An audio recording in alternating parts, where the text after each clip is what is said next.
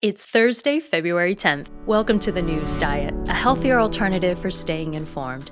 I'm your host, Michelle Carroll. Today, I'm going to talk about trans swimmer Lia Thomas, the DOJ seizing $3.6 billion in Bitcoin, the Oscar nominations, and the latest Peloton news. Let's be informed so we can get on with our day.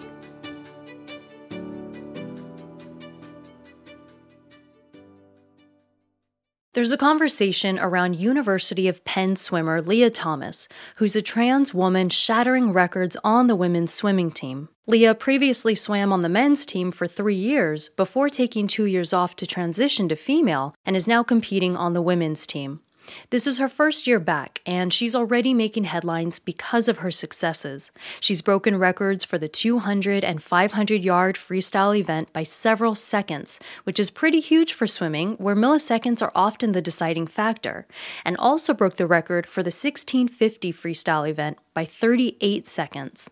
Lia ranked 462 when competing as a male, but now as a female, ranks number one.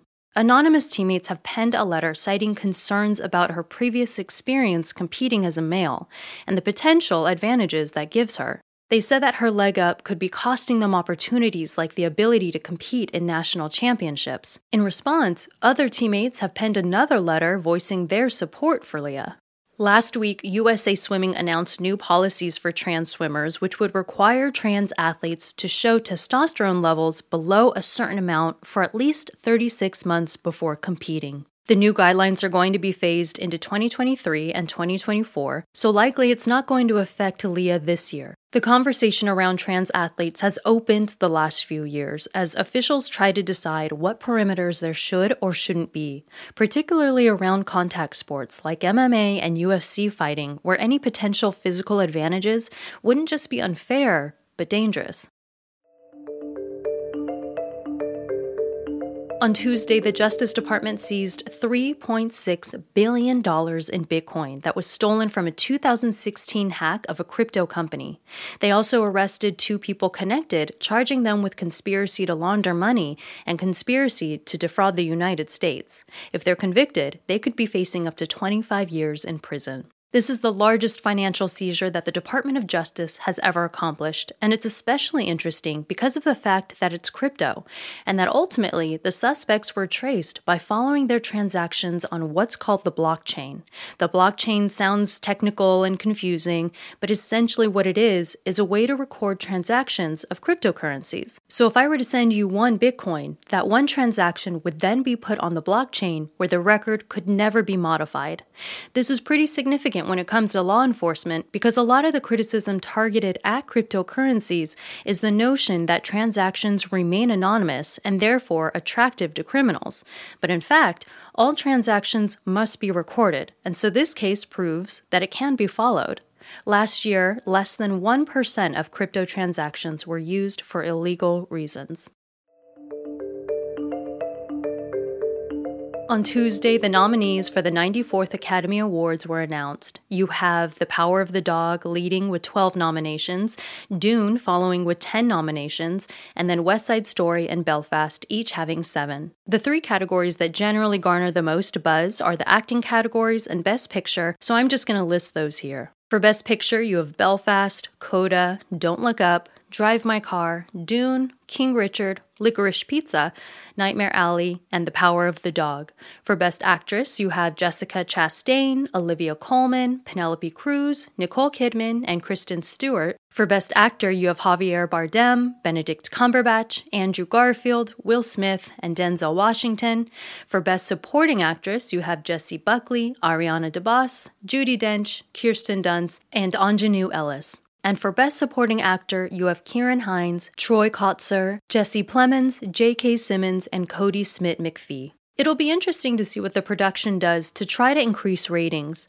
Viewership has declined over the years thanks to streaming competition, lack of mainstream movies making the cut, and political grandstanding that often finds its way into these Hollywood events. Last year saw its biggest ratings drop by far, with only 9.8 million viewers, which was a 58% drop from the year before.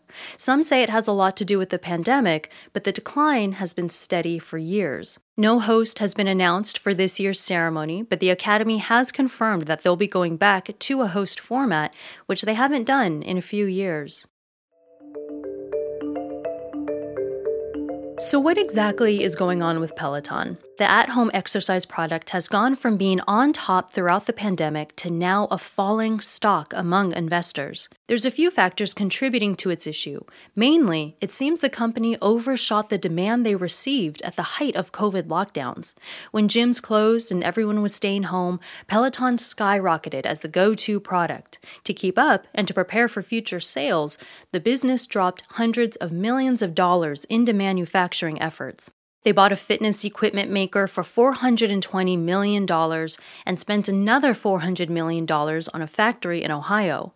But when COVID restrictions started to ease up, the demand slowed, and now the company has to scale back on the supply. But it wasn't just the overextended projections. Peloton also had several PR hits over the last year.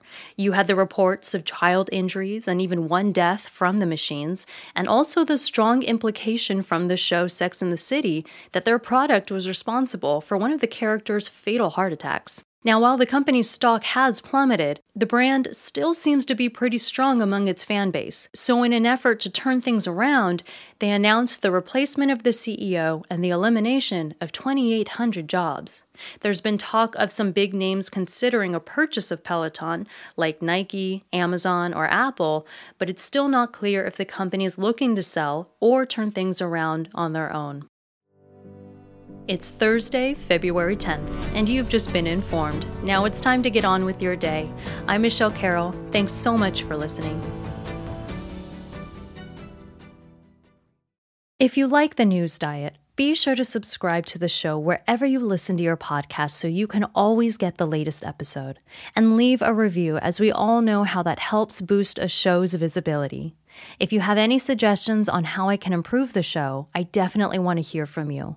I want the news diet to be as valuable as possible for you, so if you feel compelled, please feel free to reach out to me on Twitter or Instagram at the news diet or directly to my email feedback at thenewsdiet.com.